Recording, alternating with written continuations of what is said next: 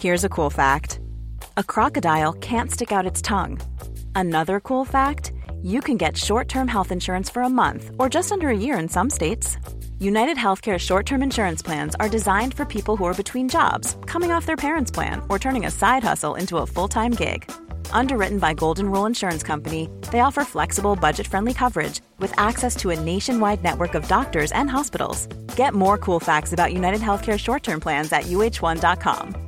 Imagine the softest sheets you've ever felt. Now imagine them getting even softer over time. That's what you'll feel with Bowl and Branch's organic cotton sheets. In a recent customer survey, 96% replied that Bowl and Branch sheets get softer with every wash. Start getting your best night's sleep in these sheets that get softer and softer for years to come. Try their sheets with a 30-night guarantee. Plus, get 15% off your first order at bowlandbranch.com. Code BUTTERY. Exclusions apply. See site for details.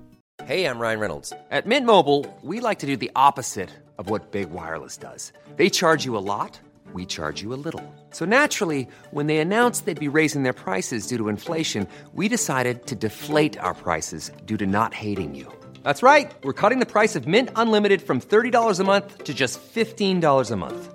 Give it a try at mintmobile.com slash switch. $45 upfront for three months plus taxes and fees. Promo for new customers for limited time. Unlimited more than 40 gigabytes per month. Slows. Full terms at mintmobile.com. Bonjour à tous. Avant de vous laisser avec l'interview de l'invité du jour, je me présente. Je m'appelle Eva et je suis la fondatrice de la société Neria. J'accompagne les avocats dans la recherche du cabinet qui correspond à leurs critères. Parce que chaque avocat est unique et que chaque expérience en cabinet l'est tout autant, si vous êtes à la recherche d'une nouvelle collaboration, prenez rendez-vous avec moi et je serai ravie de pouvoir échanger avec vous. Le lien se trouve dans la description de ce podcast. Bonne écoute Bonjour à tous et bienvenue dans ce nouvel épisode du podcast Advocate. Je m'appelle Valentin Tonti-Bernard, j'ai décidé de créer ce podcast pour vous permettre de découvrir la vraie vie des avocats. Quel est leur parcours, quelles sont leurs activités, mais aussi et surtout, quel est leur business. Anomia, c'est un cabinet de conseil en stratégie exclusivement dédié au cabinet d'avocats. Notre objectif est assez simple, c'est de permettre aux avocats de passer du cabinet d'avocats à l'entreprise d'avocats. Et pour ça, on utilise les méthodes de l'entreprise qu'on va appliquer à la spécificité des cabinets d'avocats. Et concrètement, ce qu'on fait, c'est de la formation business, du coaching business ou encore des missions de conseil en stratégie au sein des cabinets. Aujourd'hui, dans ce nouvel épisode du podcast, j'ai le plaisir de vous faire découvrir ma conversation avec Maître Emmanuel Barbara. Emmanuelle est avocate associée au sein du cabinet Auguste de Bouzy à Paris. Elle intervient en droit social et est à l'origine de grandes réflexions sur le droit du travail. Ce que j'ai particulièrement aimé avec Emmanuel, c'est qu'avant de parler de droit, avant de réfléchir en termes de technique juridique, elle réfléchit en termes de travail. Elle réfléchit par rapport aux évolutions sociétales, aux évolutions philosophiques, aux grands changements qui impactent sa matière, qu'est le droit du travail. J'ai passé un moment incroyable avec Emmanuel Barbara qui aurait pu durer des heures et des heures, tant la passion ressurgit de son discours. On n'a pas vraiment parlé de son parcours et j'en suis désolé pour celles, qui, et ceux qui allez le découvrir. Mais on a parlé de droit, on a parlé de notions de travail, et j'espère qu'elle sera en capacité, comme elle l'a fait pour moi, de vous transmettre sa passion. Si ce podcast vous plaît, n'hésitez pas à lui mettre 5 étoiles sur Apple Podcast, à le partager et à en parler autour de vous. Bonne écoute eh bien écoutez, bonjour maître Emmanuel Barbara, je suis ravi de vous voir dans nos locaux situés au 52 rue Chaussée d'Antin Lafayette.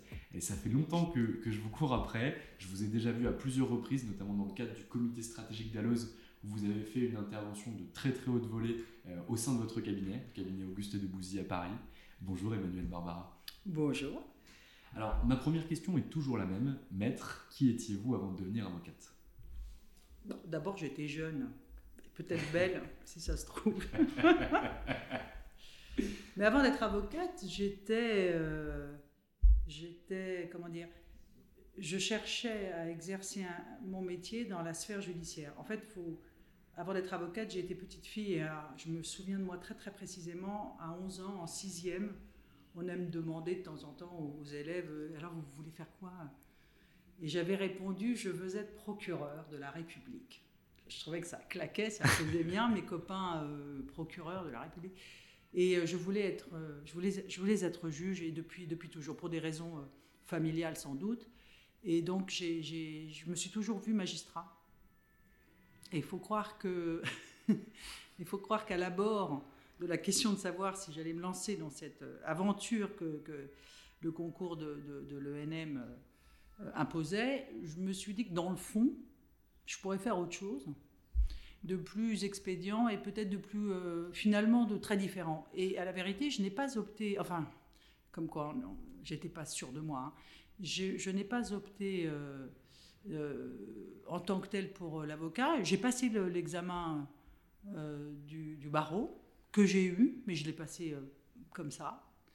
Mais j'ai pendant ce temps-là euh, souscrit et, été euh, embauché dans la grande cohorte annuelle de la fin des années 80 au sein du cabinet Ernst Young en tant que jeune fiscaliste, car je suis diplômé de droit des affaires et de droit fiscal. Donc me voilà parti là-dedans.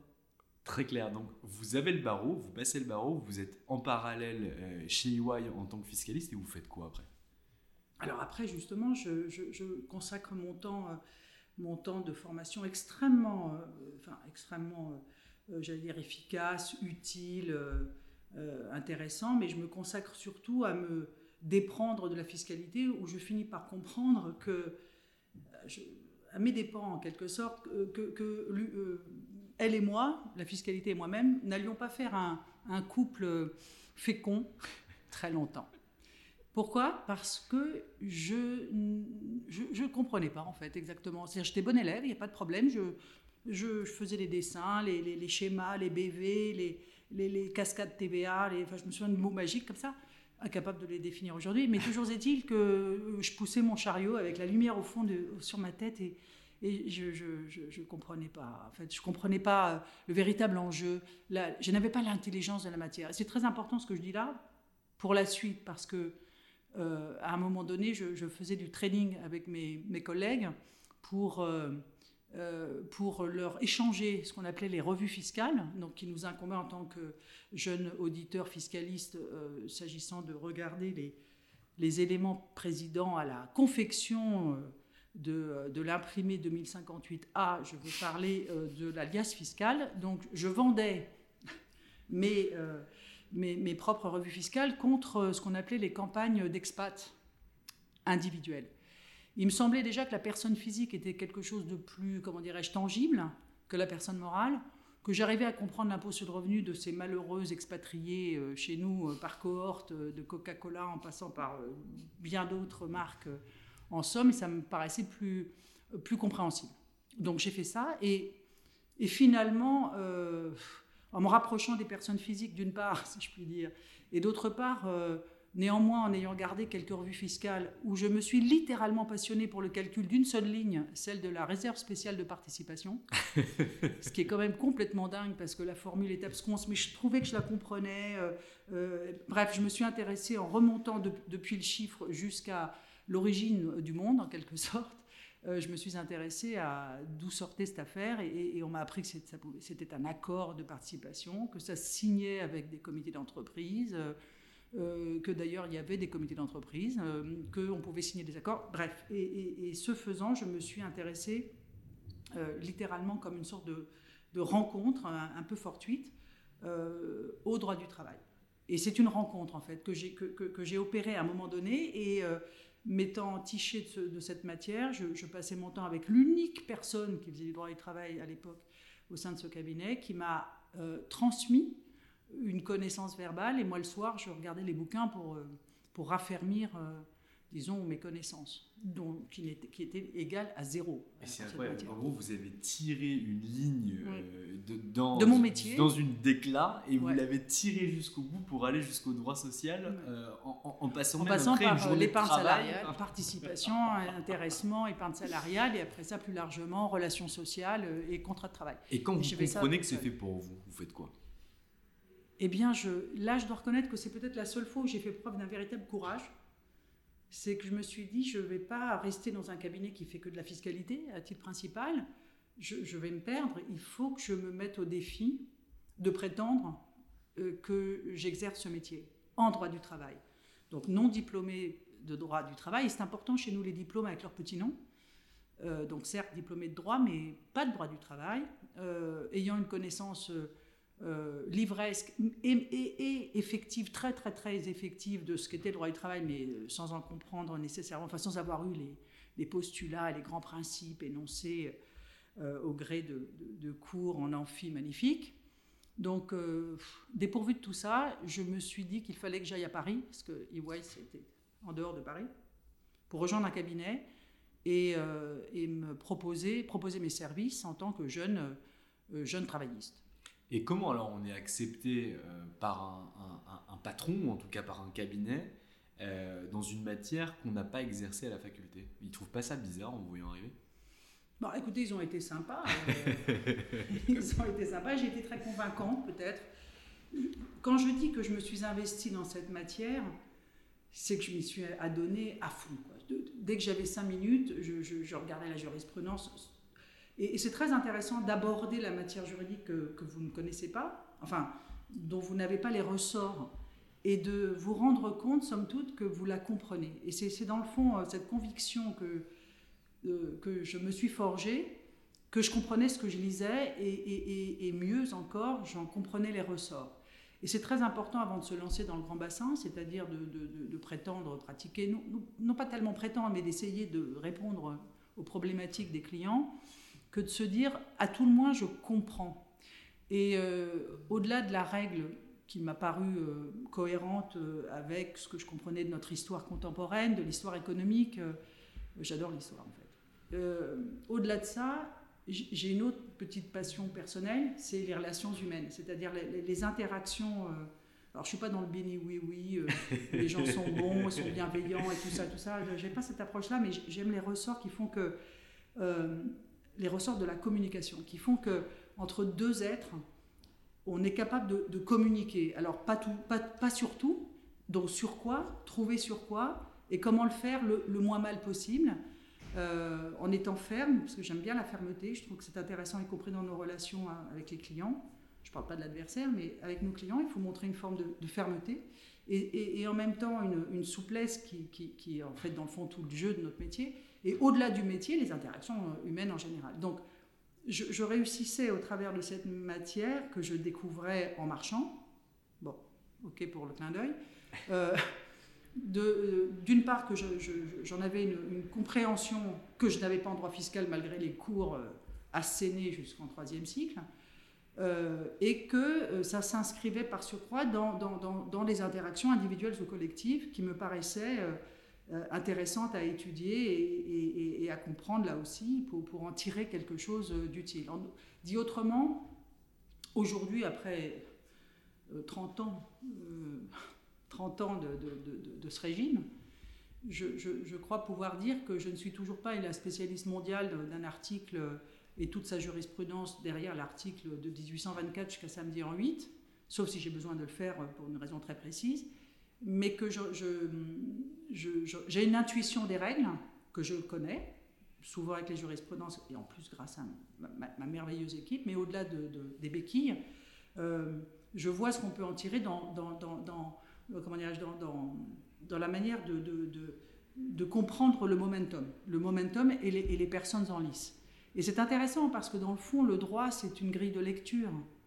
Mais 80% euh, de nos interactions euh, sont, qu'on le veuille ou non, même si elles sont encadrées euh, dans le cadre, encore une fois, de, mon métier, mais elles, répondent à une forme de sincérité et, d'un naturel qui n'est pas toujours facile de mettre dans les, méandres de, ces relations. Mais il faut néanmoins garder une, simple, un simple goût, saveur qui permette, de, bah, qui permette d'atteindre l'objectif qu'on a en tête. Mais c'est ce jeu-là que je trouve intéressant. Mais vous avez carrément là du coup trouvé ce que, ce que vous disiez tout à l'heure, c'est-à-dire qu'en taxe vous n'avez pas vous n'aviez pas l'intelligence. pas l'intelligence. En droit social vous l'avez trouvé. Je crois que oui. Je crois que j'ai je, je, me sens une familiarité, même sur des sujets sur lesquels je ne suis pas nécessairement euh, très au point ou pour ne pas les avoir rencontrés euh, à maintes reprises. Il n'empêche que je pense comprendre succinctement la problématique telle qu'elle doit se poser et, et voilà. Et c'est déjà pas mal. Parce qu'en fait, ce qui compte, c'est savoir, c'est ce que je dis toujours et à mes clients, à mes collaborateurs, c'est c'est de s'efforcer de, contextualiser. Une fois qu'on a contextualisé, enfin, un peu comme le médecin et, le patient qui vient dire j'ai mal au bras, on puisse lui dire ouais le bras, d'accord, mais en fait c'est pas tellement le bras qui pose un problème, c'est la jambe gauche. parce qu'on n'est pas toujours très au fait de ce qu'on dit. Et, c'est ça qui est merveilleux. Et ça, crée de la magie en plus. Ça, crée de l'inattendu, de la magie, pourvu que, que l'on regarde le, patient complet. Et c'est ça qui est aussi intéressant dans votre métier, c'est-à-dire une valeur ajoutée qui est si importante qu'en réalité, vous continuerez à avoir du travail et vous continuerez finalement à être vecteur d'évolution au sein des entreprises. Eh, parce qu'un avocat travailliste qui ne ferait qu'appliquer le droit euh, pour reprendre votre exemple, avec un patient qui viendrait le voir en disant j'ai mal au bras et qui lui dirait t'as mal au bras, t'inquiète, mets un pansement, tout va bien se passer, en réalité, on perd de la saveur et on perd de la puissance à la substance de la matière. Ça, j'en suis certaine. L'application euh, du bréviaire, comme j'aime à l'appeler affectueusement, c'est une partie de la réponse et dans le fond, euh, d'abord tout le monde sait le faire et il faut espérer qu'on sache le faire, mais parfois le faire n'est pas nécessairement la bonne solution. C'est bizarre de dire ça. Je ne dis pas que je contourne le doigt, je dis simplement que ça fait partie des solutions, mais c'est peut-être pas suffisant. Et ce qui est, euh, enfin moi, c'est ce qui me, me, tient toujours debout. Je veux dire, ça fait quand même un moment que j'exerce ce métier et que j'aime l'exercer. J'ai toujours ce petit, ce, cette, petite, euh, cet enthousiasme, cette flamme de l'enthousiasme. C'est que vous faites des rencontres, vous, vous, vous, regardez un secteur, vous apprenez des choses qui vous étonnent, qui, qui qui éveille votre curiosité. Et puis, par ailleurs, euh, il y a une problématique que, que, vous êtes censé euh, réparer. Et c'est dans cette co-construction, car je crois beaucoup à la co-construction, que l'on tâtonne également, on explore des voies, on, on, soupèse des solutions. Et, et c'est cette rencontre-là que je trouve intéressante.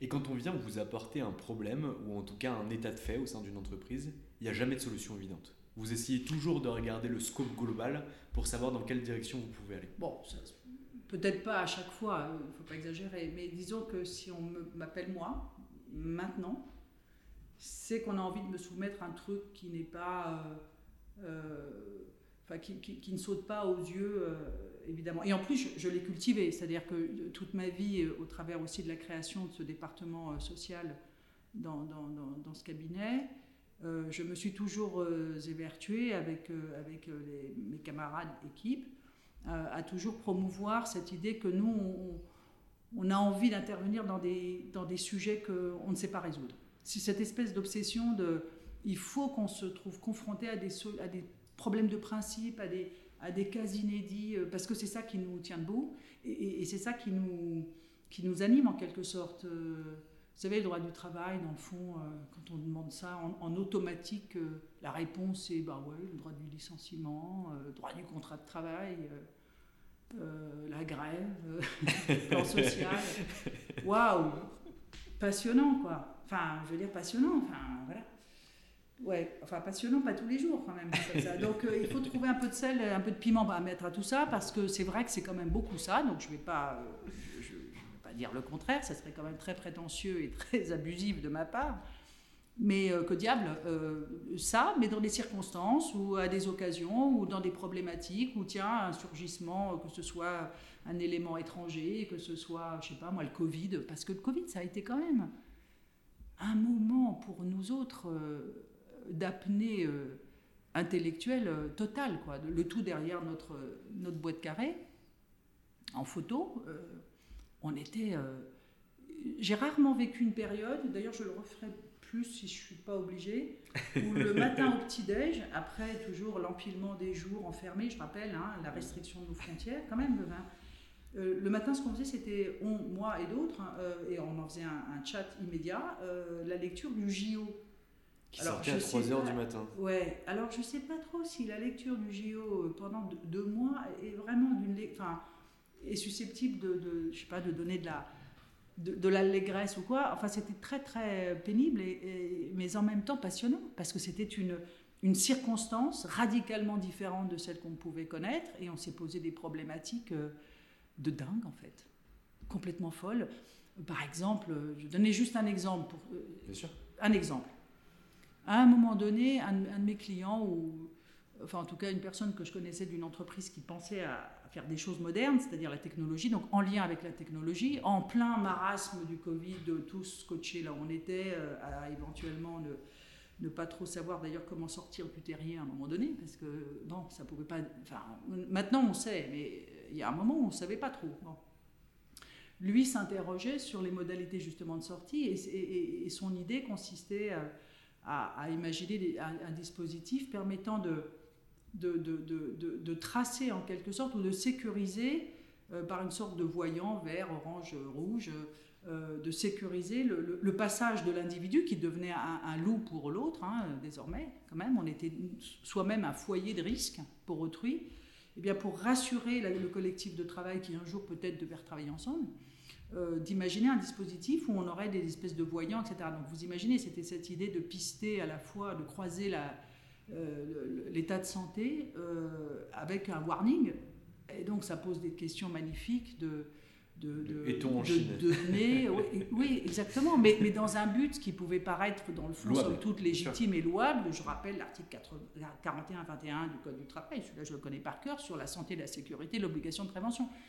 Donc, oui, on, s'est posé des questions métaphysiques et comme on était, enfin, avec une amplification de, de, de, nos craintes aussi, parce qu'on on y met du sien dans nos métiers dans nos conseils, on y met du sien, on, est soi-même aussi, donc on réagit en fonction de nos tempéraments, etc. Donc on s'est vraiment trouvé là véritablement à l'épreuve d'un moment inédit et qui mobilisait essentiellement le droit du travail. C'est essentiellement de ça dont on a parlé pendant ces deux mois. Euh, outre d'autres contrats, mais enfin celui-là était quand même massif, hein, pour la solidarité nationale aussi, la tenue de, notre, de notre société, de notre société du travail. Bref, c'était absolument passionnant. Bon, on n'est pas tous les jours sous Covid. Heureusement. Heureusement, je le souligne. Euh, mais dans des circonstances plus, j'allais dire, plus libérées, on peut se trouver dans des situations euh, absconses euh, et, et on se voit manier des concepts appliqués à, à, la réalité, en plus dans une approche où cette fameuse réalité, en quelque sorte, nous échappe. Pourquoi je dis ça? Parce que entre ce qu'on appelle de manière pudique les vérités alternatives, euh, en passant par euh, l'amplification de réseaux sociaux, qui n'est pas toujours comment dirais-je, l'amplification la plus bienveillante sur tout ce qui se passe, euh, avec aussi des approches qui ont sociologiquement changé, des, des, objectifs collectifs et individuels qui, qui, sont véritablement en rupture par rapport au XXe siècle. Bref, on vit une époque chaotique, erratique, magnifique, instable, euh, pleine de promesses et de risques, et notamment dans mon secteur.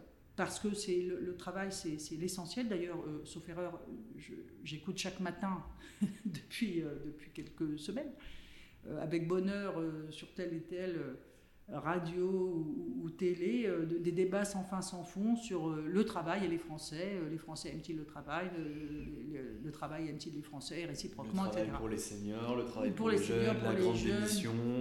Et, et, la souffrance et ceci et cela. C'est quand même sympa d'avoir son sujet matin, midi et soir qui fasse l'objet de telles, de, telles discussions comme un objet éminemment politique. Et, dans le fond, c'est voilà, c'est cette époque-ci que, que, nous vivons. Et, euh, j'aime à dire que j'ai la chance d'avoir l'âge que j'ai aujourd'hui à cette époque-ci plutôt que l'âge que j'ai aujourd'hui dans les années 80. Pourquoi? Parce que dans les années 80, en droit du travail, mon Dieu, en effet, plans sociaux, euh, départ de vieux, enfin les grands plans seniors, enfin on disait pas seniors dans le temps, mais enfin bref, les, les retraites FNE, euh, les contributions de la lande, enfin les trucs, voilà. Ça, c'était le droit du travail du 20e. Celui du 21e, c'est vraiment autre chose. Siècle. C'est incroyable vous êtes vraiment fidèle à vous-même, c'est-à-dire que vous êtes tellement passionné par la matière que je vous pose même pas les questions que je pose dans. Mais non, mais faut pas, faut m'arrêter. Parce que je suis avocat aussi. Un avocat, ça cause en plus de tout le reste. Et, j'aime mon métier et j'aime cette matière. Vous savez, il y a une règle que je m'applique, c'est que quand l'avocat qui est en face de moi dit des choses qui sont pas intéressantes, je l'interromps. Euh, quand j'entends des choses qui sont intéressantes et qui sortent un peu de l'ordinaire, je ferme ma gueule. Et ça, c'est vraiment important pour moi aussi. Donc, vous arrivez de chez EY et vous passez la frontière, vous retournez la à porte de Pantin. J'arrive à Paris. C'est quand même. Dans quel cabinet vous arrivez? J'arrive chez Salès Vincent Georges, un très beau cabinet des années 80, justement très beau, et qui euh, d'ailleurs euh, a servi de plateforme d'envol à un certain nombre d'autres cabinets, dont Auguste de Bouzy. Euh, que je rejoindrai pour, dire pour rendre la vérité à la vérité un an après sa création. Donc je rejoins le cabinet en janvier 96, euh, alors que lui-même s'est créé en 95. Donc vous êtes quasiment... Et donc je suis chez Salès Vincent Georges pendant, pendant euh, trois ans. Et euh, Gilles Auguste, Olivier de Bouzy me disent, du haut de leur vision à 5 ils sont partis, que le droit des affaires, en fait, le droit des affaires, eh ben, ça inclut aussi un droit du travail, euh, euh, j'allais dire militant, enfin actif, qui ne soit pas la énième roue du carrosse du corporate, mais qui soit éventuellement une, d'ailleurs une branche d'accès aux entreprises. il faut reconnaître qu'ils ont eu le pif en 95 d'anticiper quoi? Qu'est-ce qui s'est passé de massif et qui m'a aidé d'une manière extraordinaire, auquel je n'aurais pas pu rêver, les 35 heures de 98 et 2000. Alors ça, ça a été vraiment le coup de sponsoring, si je puis dire, de ma matière, dans ce cabinet tout petit que je, décidais de rejoindre compte tenu de l'aventure entrepreneuriale qu'il qu'il proposait. Et je rappelle que moi, du haut de mes quelques années d'expérience de droit du travail que je boutiquais, euh, alors même que j'avais entamé mon métier finalement quelques années plus tôt, euh, me voir, euh, comment dirais-je, proposer de bâtir, de, de, voilà, de faire du droit du travail, quitte à éventuellement imaginer une équipe, waouh Je me suis dit, là, c'est un, là, c'est un vrai, vrai défi. C'est, la gamme du dessus, parce que c'est pas rejoindre une équipe, c'est imaginer la concevoir. Mais deuxième choix. Deuxième choix, oui. Ce, choix-là, alors il était. courageux. Oui, enfin courageux. oui, en même temps, je rejoignais une, petite guérite quand même, hein, parce que Salès Vincent Georges était un beau cabinet à l'époque.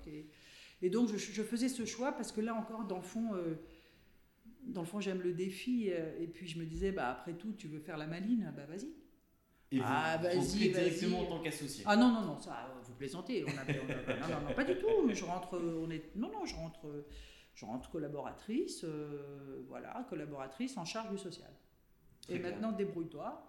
Et alors, il y a une blague entre Gilles, Auguste et moi-même que, que, nous continuons de nous faire euh, à, à quelques, presque 20, enfin, je sais, il y a très longtemps donc, qui, fait que, je la raconte cette anecdote parce qu'elle est vraiment très structurante. Donc, après m'avoir fait euh, la danse du Saint-Guy pour me faire venir, parce que quand même le social c'est vachement important, hein, je signe le contrat courageusement en me disant je vais y arriver.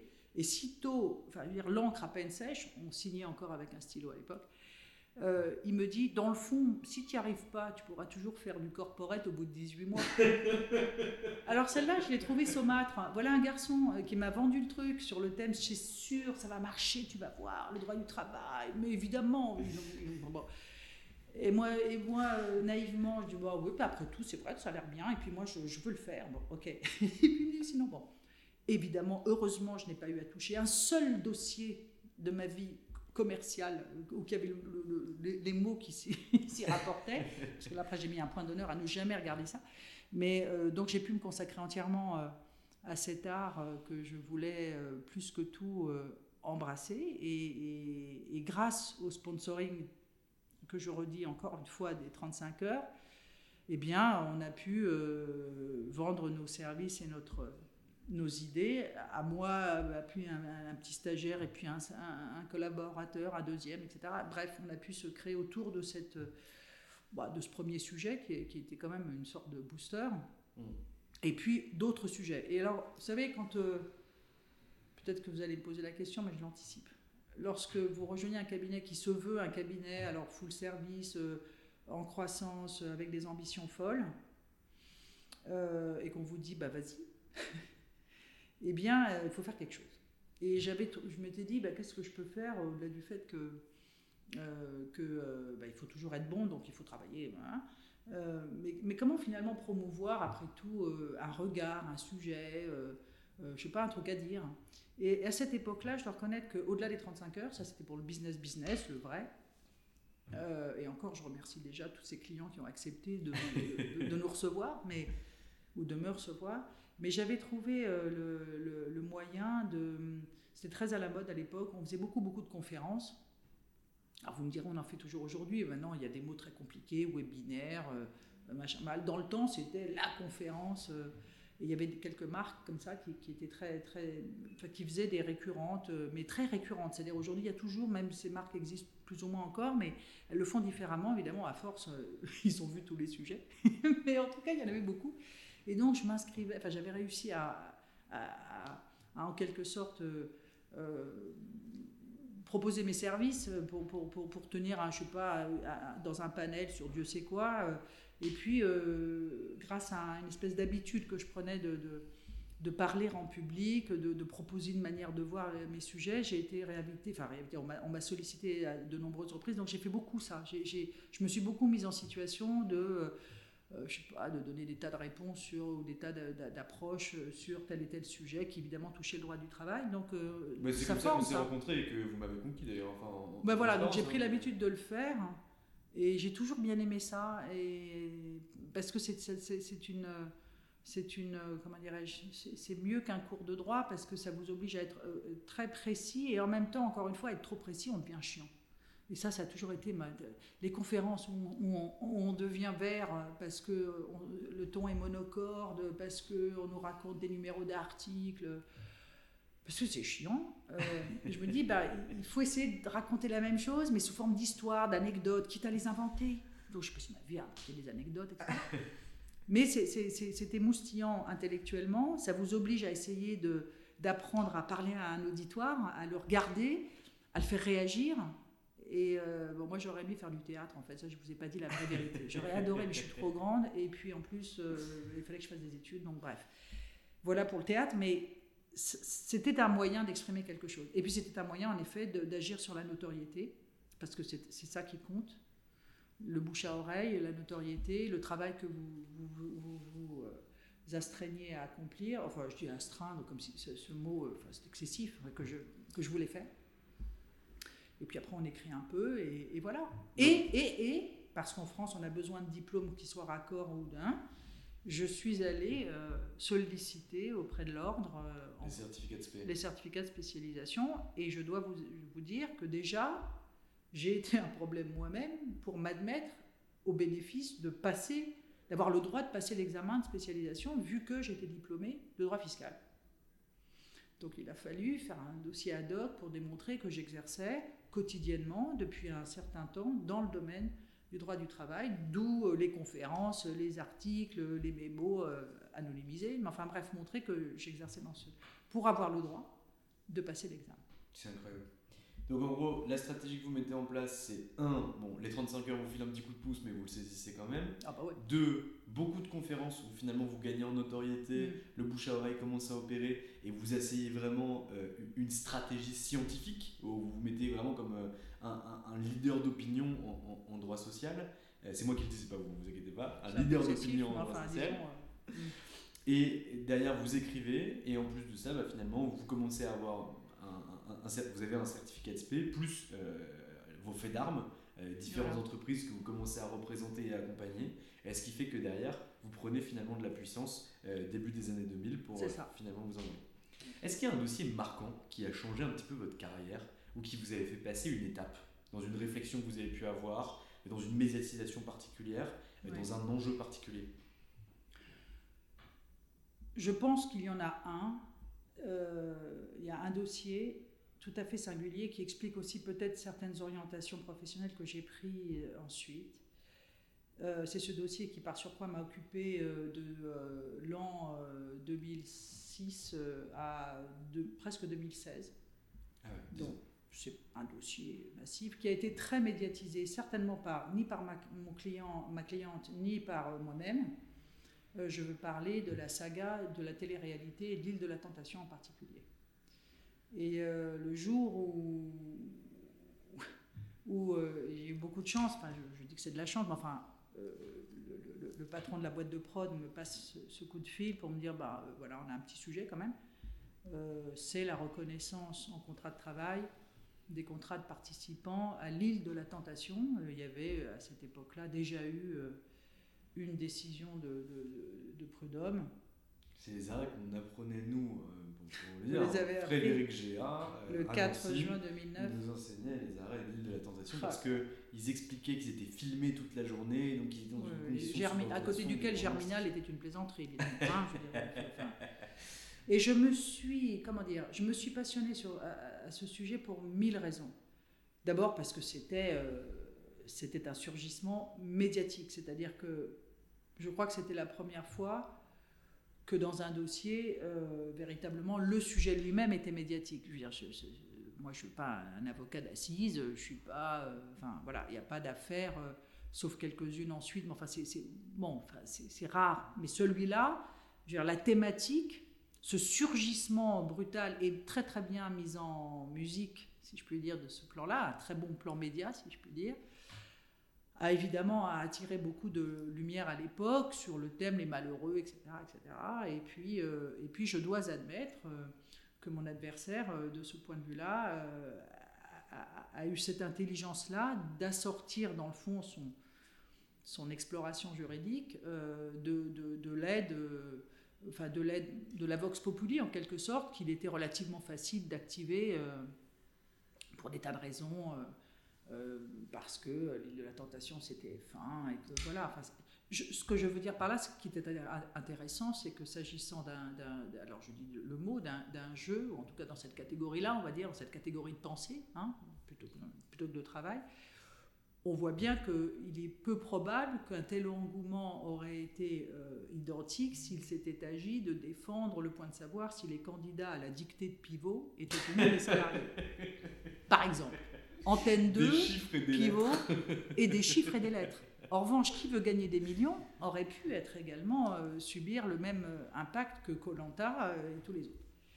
Toujours est-il que ce dossier-là a vraiment été, bon, pour les raisons que, je vous ai dites, et sur le fond du droit, je je me suis aperçu que ce dossier qui m'a tenu donc encore une fois très longtemps, pourquoi? Parce qu'en fait par cohorte de 50, ces jeunes gens euh, découvraient euh, a posteriori qu'ils avaient été donc salariés euh, dans le cadre de cette aventure magnifique.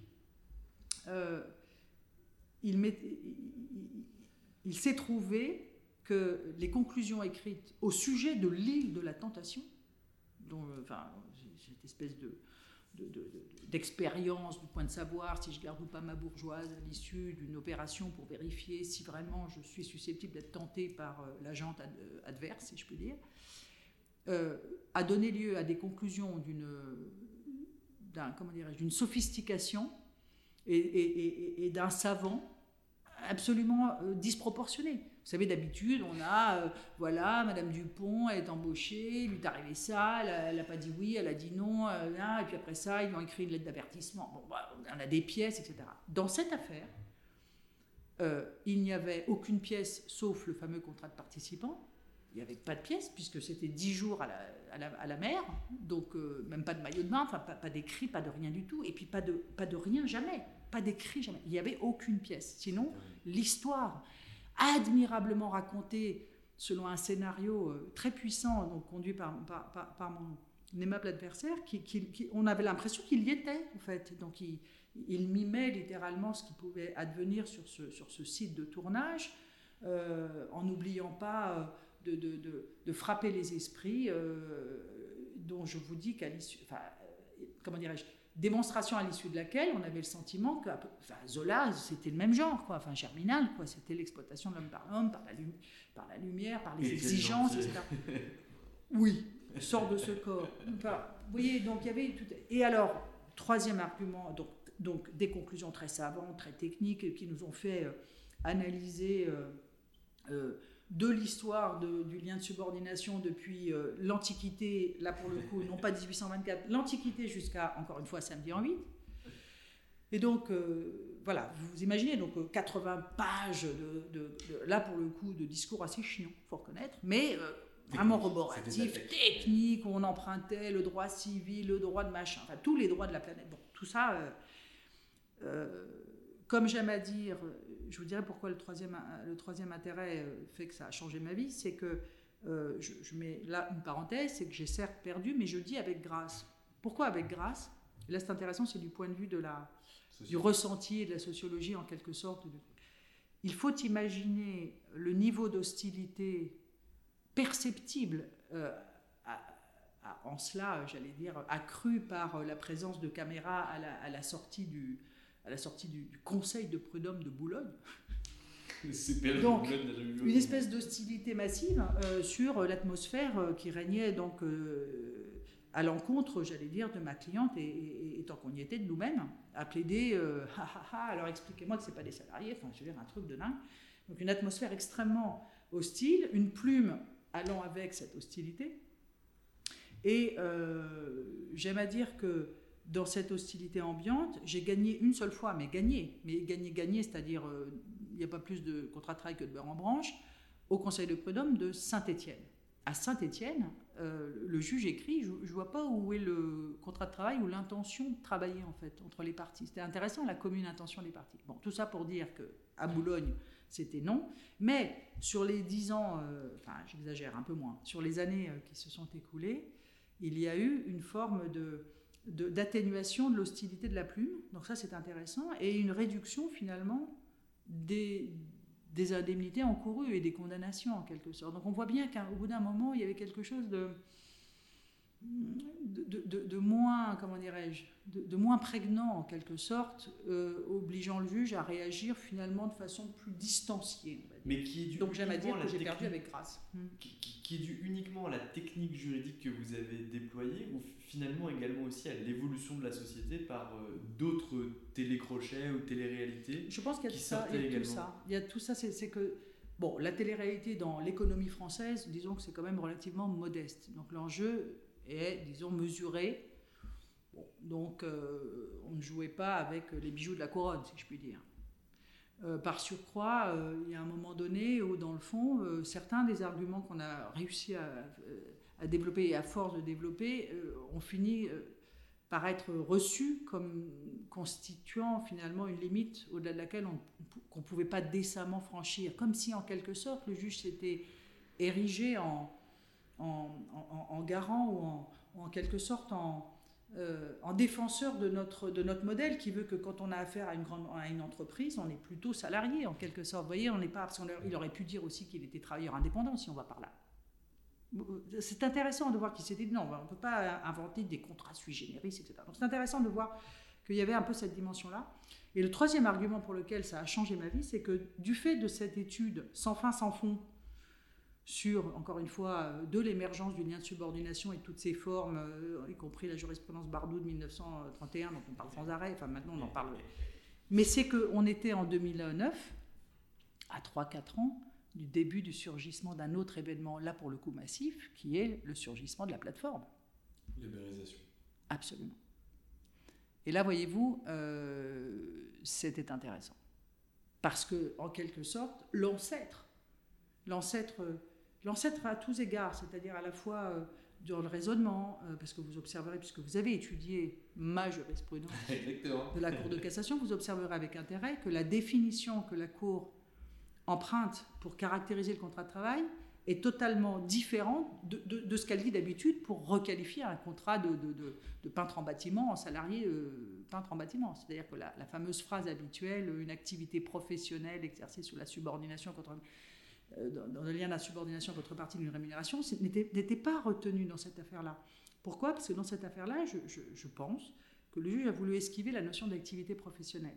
Et dans la définition de la jurisprudence île de la tentation qui a été utilisée qu'une seule fois, c'est de dire la production, ou la, je, le dis de mémoire, hein, la confection d'une émission émission ou d'un produit enfin d'un objet ayant une valeur ayant une valeur ajoutée euh, euh, réalisé au travers d'une relation subordonnée est nécessairement un contrat de travail. On, voit bien qu'on esquive là cette notion problématique peut-être d'activité professionnelle pour caractériser cet exercice des fameux dix jours euh, sous le soleil pour vérifier si je suis toujours amoureux euh, de, ma compagne ou, de mon compagnon. C'est intéressant, hein et, donc voilà. Et, ensuite vient le temps, temps de l'ubérisation, comme vous dites, ou le temps des plateformes d'emploi et tout ce que l'on connaît maintenant depuis 2012 à, là, pour le coup, à la semaine dernière. Et c'est totalement passionnant. Et là, du coup, étant donné que pendant dix ans, vous avez euh, poncé, astiqué, creusé le, lien de subordination depuis l'Antiquité, pour reprendre votre expression, jusqu'à samedi en 8, en réalité, vous êtes la bonne personne et au bon endroit et au bon moment pour traiter de ces questions finalement euh, de relations de travail euh, entre un individu et une plateforme euh, Disons que je me pique de ce sujet-là euh, toute seule, c'est-à-dire que avant de vouloir promouvoir mes services à droite à gauche, je, me suis vraiment interrogée, j'ai écrit plusieurs, plusieurs papiers à ce sujet il y a longtemps. et, c'est vraiment un sujet qui m'intéresse. Et il m'intéresse au-delà de la qualification juridique, au-delà de la, problématique euh, qui est d'ailleurs celle qui est traversée par l'époque de, ces requalifications massives ou non devant les diverses juridictions du pays.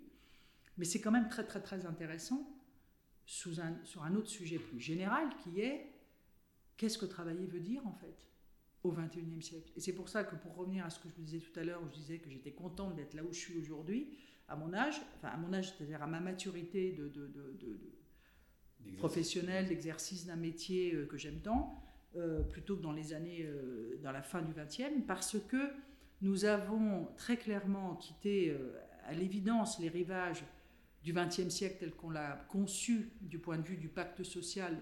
Je veux parler du travail encapsulé dans cette vision hégémonique du contrat de travail, euh, synonyme d'emploi, synonyme de salarié, etc., des grandes conventions collectives.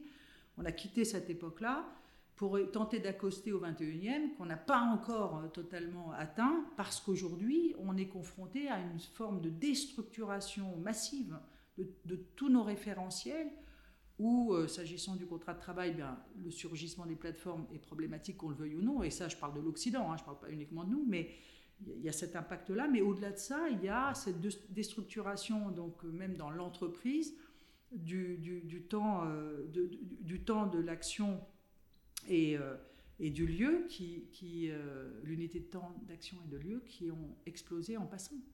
Et donc, mis bout à bout, on est face à une, immense, comment dirais-je, un immense schéma euh, très difficile à encapsuler pour dire voilà comment on fait dans la société du travail de nos jours. Parce que la diversité des situations est telle que du slasher en passant par celui qui passe d'une boîte à l'autre, celui qui veut plus jamais travailler euh, ici, ou, qui veut bien mais ici ou ailleurs, ou en tout cas euh, pas, pour, pas pour un CDI pour l'éternité, ou qui se détourne, ou qui voudrait transformer le monde. Enfin, c'est absolument passionnant de voir que euh, au prétexte du, sujet du travail, finalement, on, s'aperçoit à quel point, enfin on le savait déjà, mais à quel point cette notion est riche et, ce, qu'elle recèle. Parce que traditionnellement, le travail, c'est fait pour gagner sa vie, enfin voilà, et, pour, et pour euh, se, euh, comment dirais-je, se, conférer à soi-même un, les moyens de prévoir un projet de vie à long terme, etc. Le passeport pour la vie, comme dit Thierry Pêche. Mais là, dans le monde d'aujourd'hui, c'est un empilement de moments euh, qui sont en plus entrecoupés euh, d'obsolescence de nos compétences, tant qu'on y est, hein, euh, d'hyperaccélération du temps, du fait de l'augmentation de nos propres capacités par tous ces moyens technologiques qui nous, qui nous servent, mais qui nous aliènent également, par cette possibilité infinie de nous voir de nous voir évoluer dans telle et telle circonstance et qu'on a le droit d'imaginer et même de le faire, mais tout ça, euh, comment dirais-je, ne rentre plus dans les cases. Comme disait Père Noël est une ordure, ça ne rentre plus dans les cases. Et, donc on a une, très très grande difficulté à mettre en adéquation notre modèle social, la protection sociale, la sécurité sociale qui range bien dans les cases euh, chacun, et notamment au travers d'un bulletin de paie, c'est plus facile.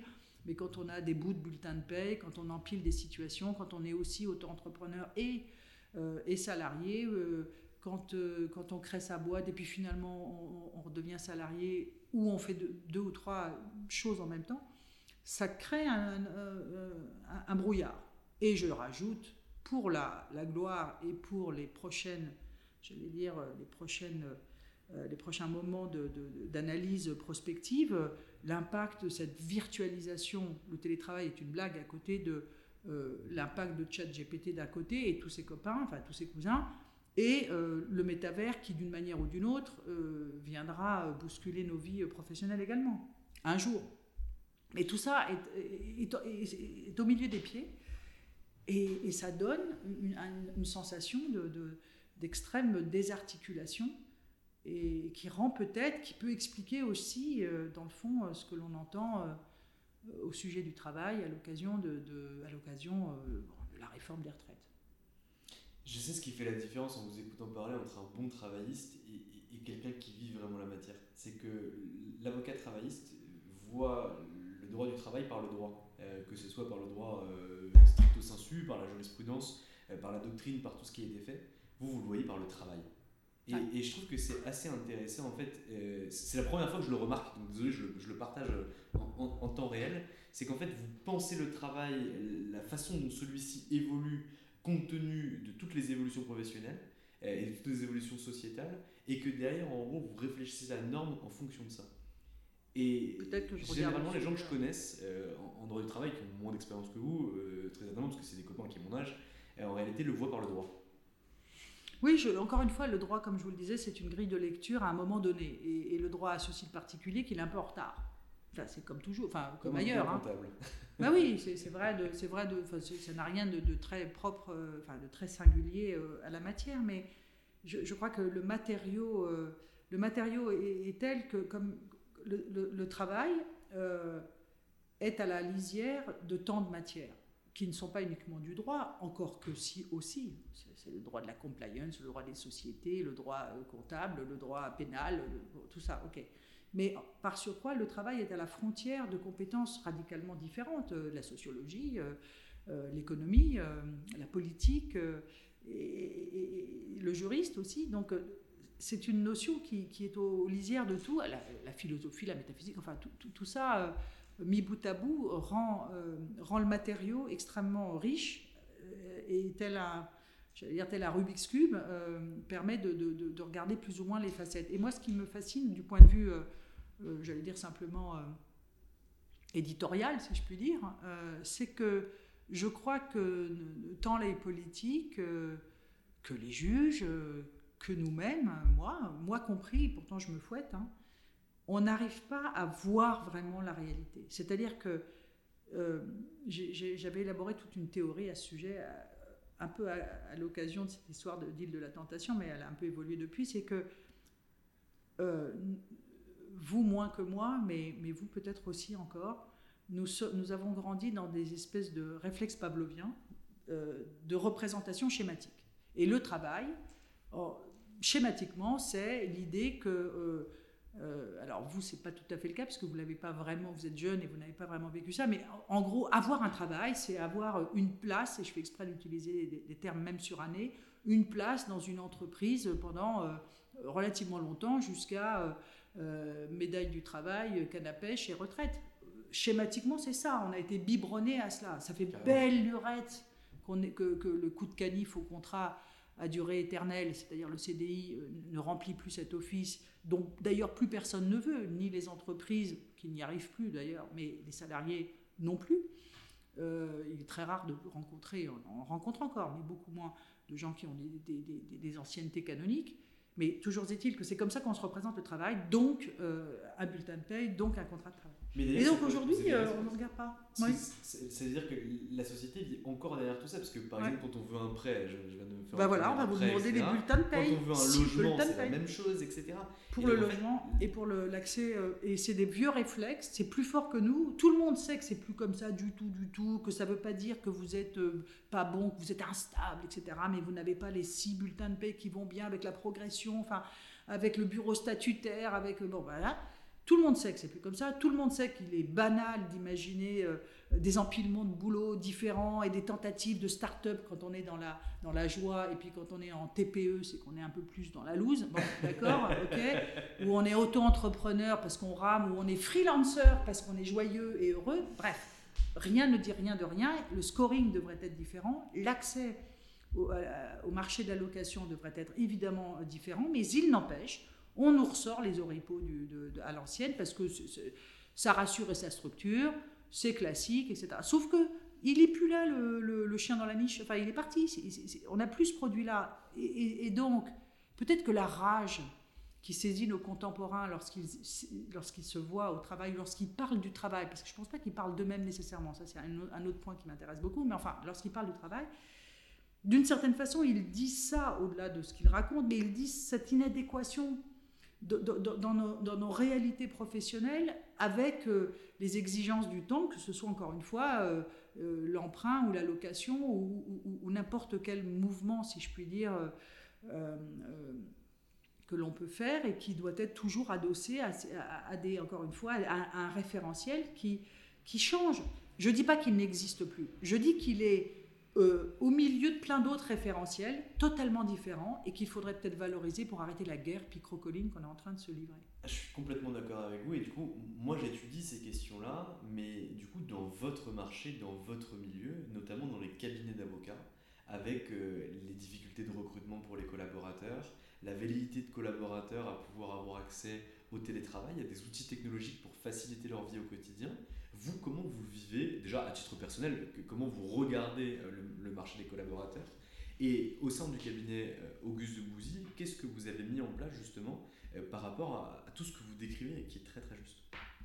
C'est très intéressant parce qu'évidemment, les avocats sont extraits de, du marché, si je puis dire, que nous sommes et que nous sommes advenus, donc de cette jeunesse, hélas, qui s'éloigne de moi, mais en termes de, d'âge, mais que je m'acharne à, vouloir comprendre. Mais, et donc des caractéristiques saillantes euh, qui les caractérisent ne sont plus les mêmes que les nôtres. Euh, lorsque moi, il y a quelques années, euh, on se présentait, si je puis dire, pour exercer ce métier. Donc on est tous modernes et il n'est pas question d'imposer une vision du métier qui serait en plus aux antipodes de ce que, par exemple, je raconte.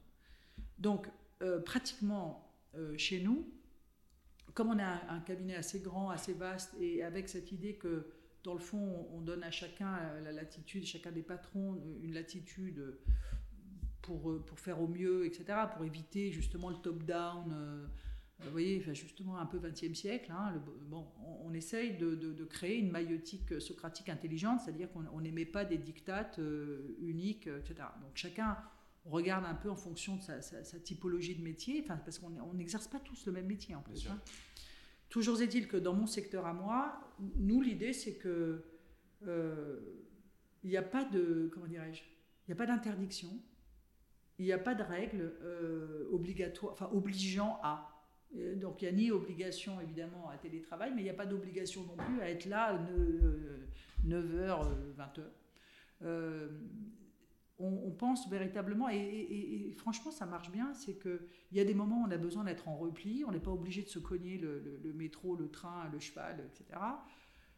On doit avoir la paix, on doit, euh, moi je crois beaucoup à ce temps qui est tellement hyper accéléré qu'on n'a jamais plus le moment d'être intelligent et se poser euh, euh, au calme. Et donc s'il s'agit pour les avocats de se sentir mieux au calme chez eux pour produire ce qu'ils ont à faire, fine.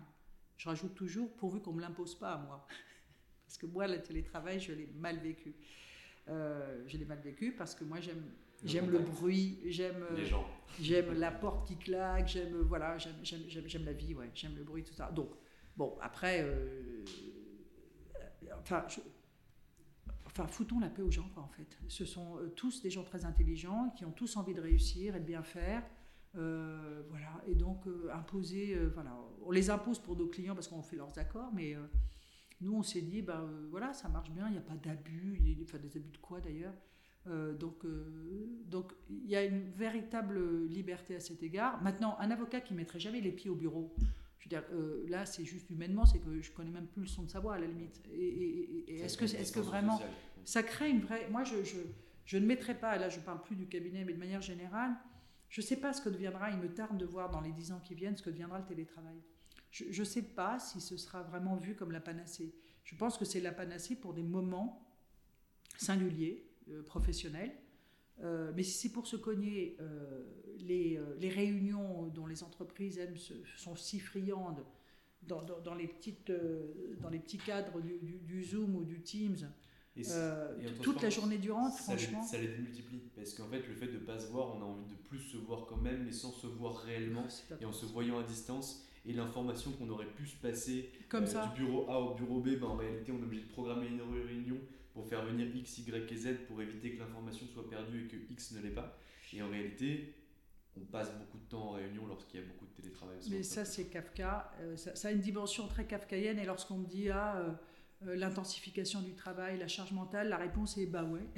en fait, euh, oui, vous, vous astreignez à des tas de trucs. Euh, et puis il y a d'autres éléments d'études très intéressants auxquels j'aime bien m'intéresser, qui sont le, nombre de, le, nombre de, strates hiérarchiques. Nous, nous en avons au moins deux de plus que, que, nos camarades européens, l'Allemagne, l'Angleterre, n'en parlons même pas. Donc nous sommes très hiérarchiques, nous sommes un peuple hiérarchique, jacobin, et, c'est plus fort que nous. C'est-à-dire que le XXe siècle nous allait bien, le, le, siècle des ingénieurs, top-down, l'usine, tout ça, tout ça tout droit, bien rangé dans des cases, des catégories, des machins, des critères, tout ça génial.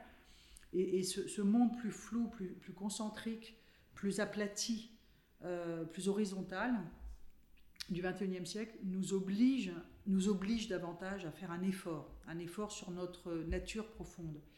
Et il aura fallu le Covid, c'est-à-dire un coup de batte de baseball d'une violence inouïe pour que euh, les 3% de gens en télétravail puissent devenir aujourd'hui bien paisiblement 33% des, euh, des, des, des, collaborateurs de, de, ce pays qui travaillent en, télétravail. C'est quand même fou. Quoi. Et il a fallu juste une pandémie mondiale, pardon du peu, de mois, hein, pour que euh, les patrons, comme on dit, se, se, se, disent dans le fond même s'ils sont pas enfin, loin de mon regard, somme toute, euh, ils pourraient travailler. Cette défiance qui est consubstantielle à notre nature, je la trouve passionnante. Et elle explique tant de règles, tant de choses. Et parce qu'on déconstruit tout ce qu'on a vécu. Et moi, au début, quand mon associé a, voulu mettre en place le télétravail, j'étais farouchement opposé. Pas parce que j'avais pas confiance en mes salariés ou parce que je voulais pas avancer avec eux, mais simplement en fait parce que moi, si j'avais créé une entreprise, c'était pour être avec des pas gens. pour être tout seul. C'était pour être avec les autres. Bah Et sinon, en fait, j'aurais été auto-entrepreneur, ça m'aurait très bien allé, etc. Mais si j'ai créé une entreprise, c'est pas pour faire des millions et des millions, c'était pour être avec des gens et m'amuser dans ce que je faisais. Parce que j'aime l'intelligence collective, j'aime discuter avec des gens. Je, je, je, je rejoins, j'approuve et j'affirme euh, que, que, le discours que vous avez tenu au départ, en disant que vous, vous aimiez l'autre, euh, moi, je me nourris des autres. Euh, mon accès à la culture, mon accès à l'information, mon accès à la réflexion, c'est l'autre. C'est d'ailleurs pour ça qu'en fait, on, est en train de parler plus, plus d'une heure, ah parce qu'en réalité, c'est l'autre qui m'intéresse et, je trouve ça passionnant. J'ai quelques dernières questions à vous poser. Bon, bah, je vais faire vite, promis, parce que là, pas, ça vous êtes devenu associé du, cabinet Auguste de Bouzy. Vous nous disiez tout à l'heure que votre objectif n'était pas de devenir un support M&A en droit du travail, mais d'être une activité qu'on qualifie dans les Américains stand-alone, en capacité de pouvoir vous développer seul sur des contentieux stratégiques en droit social. Est-ce qu'aujourd'hui vous en êtes satisfaite Est-ce que vous avez réussi à le faire? Ah oui. Alors ça, c'est un vrai sujet de satisfaction collectif, car j'aime bien rendre à César, c'est-à-dire que je me suis beaucoup dévouée euh, parce que c'était un objectif, mais euh, avec mes camarades de jeu, et on est nombreux, on a réussi à le faire. On, a d'abord été du stand-alone et maintenant, euh, maintenant on nous sollicite aussi en interne pour les aider. mais c'était ça l'objectif, c'était de démontrer que, et ça j'en remercie, je remercie parce que c'est vraiment, ça participe d'une vision euh, Auguste, qui, euh, bon, de Bouzy, hélas, n'est plus parmi nous, mais qui, avait pensé que dans le fond, euh, tout ce qui constitue les expertises du droit des affaires, du droit des affres, comme on dit affectueusement, est en soi autonome. Il peut travailler idéalement en mutualisant, parce que, après tout, on vend nos affaires aux clients, donc autant qu'ils utilisent toutes, les cases de l'offre, mais fondamentalement, on a de valeurs, de réputation et de poids que si on est capable de se, de se développer euh, soi-même dans tous les secteurs du jeu. Et donc c'est vraiment ce choix qu'on a opéré, c'est-à-dire on a toujours, euh, Auguste de Bouzy, c'est une, c'est, une, magnifique marque euh, de, d'un cabinet d'affaires qui, qui, rend des services dans, dans bien des domaines du droit des affaires. Mais, cette, mais c'est, donc c'est, on est tous ensemble, et ça on on y croit beaucoup à cette idée d'être tous ensemble pour le bien de cette, de, cette firme. Mais euh, chacun euh, doit se, à, comment dirais-je, l'ambition et l'objectif de se développer dans son expertise pour être solide en tant que tel. Donc c'est véritablement cette, cette, double, cette double caractéristique euh, qui, qui, nous, qui nous tient à cœur, c'est-à-dire, certes, nous sommes un tout, mais chaque tout est divisible par, de solides expertises, et c'est vrai dans, les autres sphères que, la mienne au sein de ce cabinet. Donc euh, on tient beaucoup à cette, double, approche. On ne s'efface pas derrière la marque, on, est véritablement euh, des animateurs, mais en même temps, euh, on est à son service parce qu'on est un collectif et que, notre succès, dans le fond, c'est cette histoire-là. On a su agencer ensemble et Dieu sait que dans ce métier, c'est difficile d'être ensemble, tenu de, de, notre, comment dirais-je, propension à, à, se regarder soi-même. On a réussi à être ensemble et à faire des choses collectivement, euh, tout en respectant une forte individualité des secteurs, des expertises, etc. Très clair. Ça fait quoi de passer de 5 à plus de 100 bah, comme ça s'est pas fait du jour au lendemain, j'ai eu le temps de m'habituer. Vous voyez, on a eu le temps de s'habituer. Et maintenant, c'est vrai que c'est vrai que c'est une grande maison. alors on a, tendance à l'appeler nous les anciens, parce qu'on on est quand même un certain nombre d'anciens à, appeler désormais, à désigner notre, cabinet comme la maison. Euh, la maison, on l'a désigné ainsi pour parler d'elle, parce que c'est à la fois une grande, euh, entreprise par rapport à ce qu'on était, euh, mais en même temps, c'est la maison, c'est notre maison. Et tous ceux qui ont contribué à son édification, tant au début que, que, de temps en temps dans le temps qui passe, hein, pendant ces, ces, ces, 27 ans, eh bien, je leur tire euh, mon chapeau parce qu'on l'a fait ensemble et, ils sont tous devenus, euh, soit ils sont restés chez nous, soit ils sont devenus d'admirables professionnels à l'extérieur et j'en suis assez fière parce que parce que c'est une aventure euh, entrepreneuriale à l'échelle d'une vie qui n'est pas achevée, hein, on est bien d'accord, mais on, l'a fait. On, on, y a cru, on a travaillé comme des dingues, mais on l'a fait. Emmanuel Barbara, on va finir sur ces notes que je trouve très belles. Je vous remercie pour la qualité des échanges et pour le temps que vous m'avez accordé. Et je vous souhaite beaucoup de chance, beaucoup de bonheur, beaucoup de passion eh, dans les prochaines années et dans l'évolution du droit du travail qui va arriver. Merci infiniment. Et voilà, le podcast est fini pour aujourd'hui. J'espère que celui-ci vous a plu, mais si vous en êtes arrivé jusque-là, je pense que oui. N'hésitez pas à en parler autour de vous, à le partager, à le diffuser et à nous recommander des avocats que vous aimeriez voir sur ce podcast. Bonne journée et à très vite.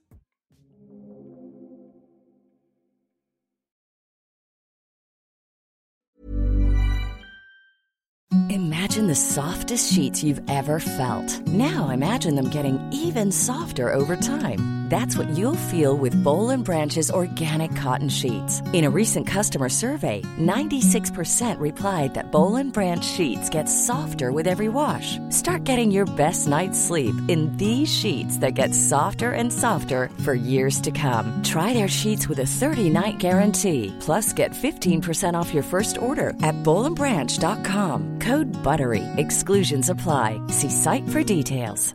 How would you like to look five years younger? In a clinical study, people that had volume added with Juvederm Voluma XC in the cheeks perceived themselves as looking five years younger at six months after treatment. Look younger, feel like you. Add volume for lift and contour in the cheeks with Juvederm Voluma XC. Reverse signs of aging by adding volume to smooth laugh lines with Juvederm Volure XC.